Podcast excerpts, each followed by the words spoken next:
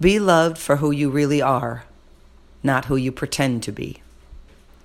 The life you want will not come from following someone else's dream or someone else's idea of the best place for you to live or someone else's idea of the best job for you. True love won't come from being the person you think they want. Only when you are truly yourself will you find out who really cares. True happiness and fulfillment require that you have the courage to be your own person. There's a reason why you want the things you want.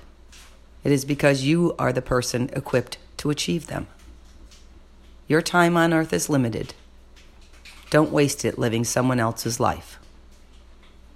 Be loved for you.